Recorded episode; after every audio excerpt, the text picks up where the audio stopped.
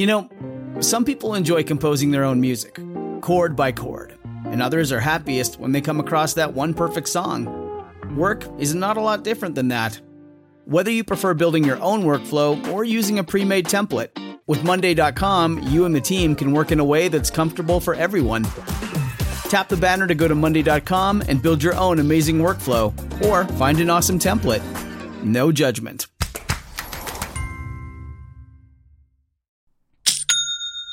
Shopify's already taken the cash register online, helping millions sell billions around the world. But did you know that Shopify can do the same thing at your retail store? Give your point of sale system a serious upgrade with Shopify. Shopify POS is your command center for your retail store. From accepting payments to managing inventory, Shopify has everything that you need to sell in person.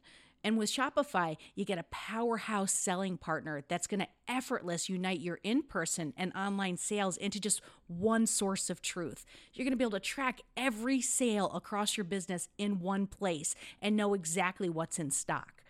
You could connect with customers inline and online. And Shopify, it's going to help you drive store traffic with plug and play tools built for marketing campaigns. So we're talking about TikTok to Instagram and beyond. Get hardware that fits your business, take payments by smartphone, transform your tablet into a point of sale system, or you can use Shopify's POS Go mobile device for battle tested solutions. Shopify's award winning help is there to support your success every step of the way. I say do retail right with Shopify. Sign up for $1 per month trial period at shopify.com slash headspace. That's all lowercase. So you're going to go to shopify.com slash headspace to take your retail business to the next level today. I'm going to say it one more time. Shopify.com slash headspace.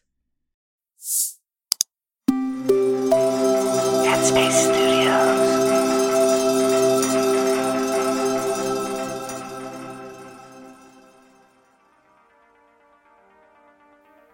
Hi, it's Andy here, and welcome to Radio Headspace and to Tuesday morning. Now, I don't know how you think about your mind in relationship to your life, but I wonder how often, rather than simply living our life, we try to strategize how we're living our life and what we're doing with our mind. As I look through social media each day, as I chat to different people, I feel like there is a huge amount of effort that goes into coming up with different strategies. And even when it comes to something as innocent as meditation, I was chatting to someone the other day and they said, Meditation, I've tried it, but it just doesn't really work for me. And I said, What do you mean it doesn't work for you? And they said, Well, you know, I sit there and thoughts come up regardless. And well, sure, yeah, that's part of meditation, witnessing the thoughts, getting comfortable witnessing the thoughts. And they said, Yeah, but it didn't stop the thoughts. And that very idea suggests that there was a strategy, as in, if I do this, I will get that. And meditation, it's not really about that.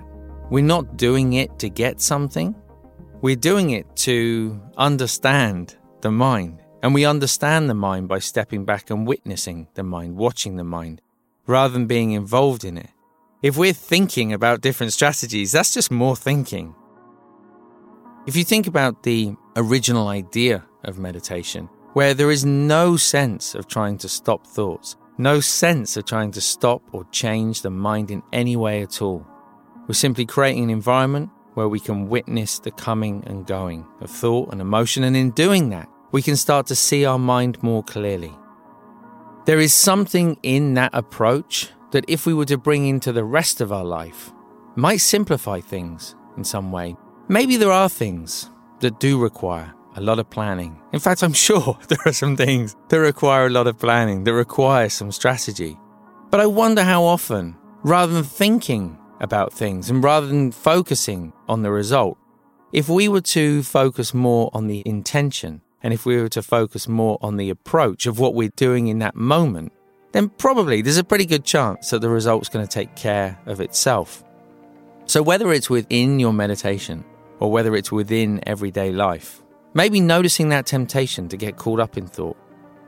And maybe just experimenting, letting it go, and instead just focusing on that idea of witnessing, observing, being present for that moment as nature itself unfolds.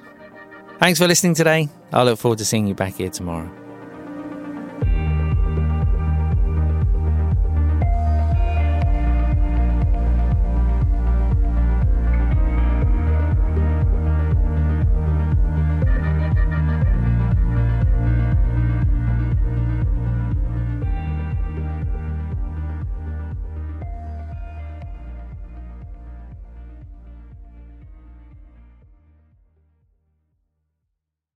Hi, everyone. It's Dora. If you like Radio Headspace, I have a feeling you will love Dear Headspace.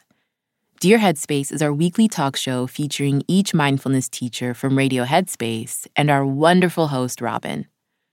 We're answering your questions and sharing our unique perspectives on life, relationships, and just about everything else.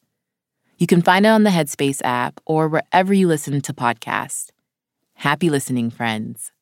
Say goodbye to your credit card rewards. Greedy corporate mega stores, led by Walmart and Target, are pushing for a law in Congress to take away your hard earned cash back and travel points to line their pockets. The Durbin Marshall credit card bill would enact harmful credit card routing mandates that would end credit card rewards as we know it. If you love your credit card rewards, tell your lawmakers hands off my rewards. Tell them to oppose the Durbin Marshall credit card bill.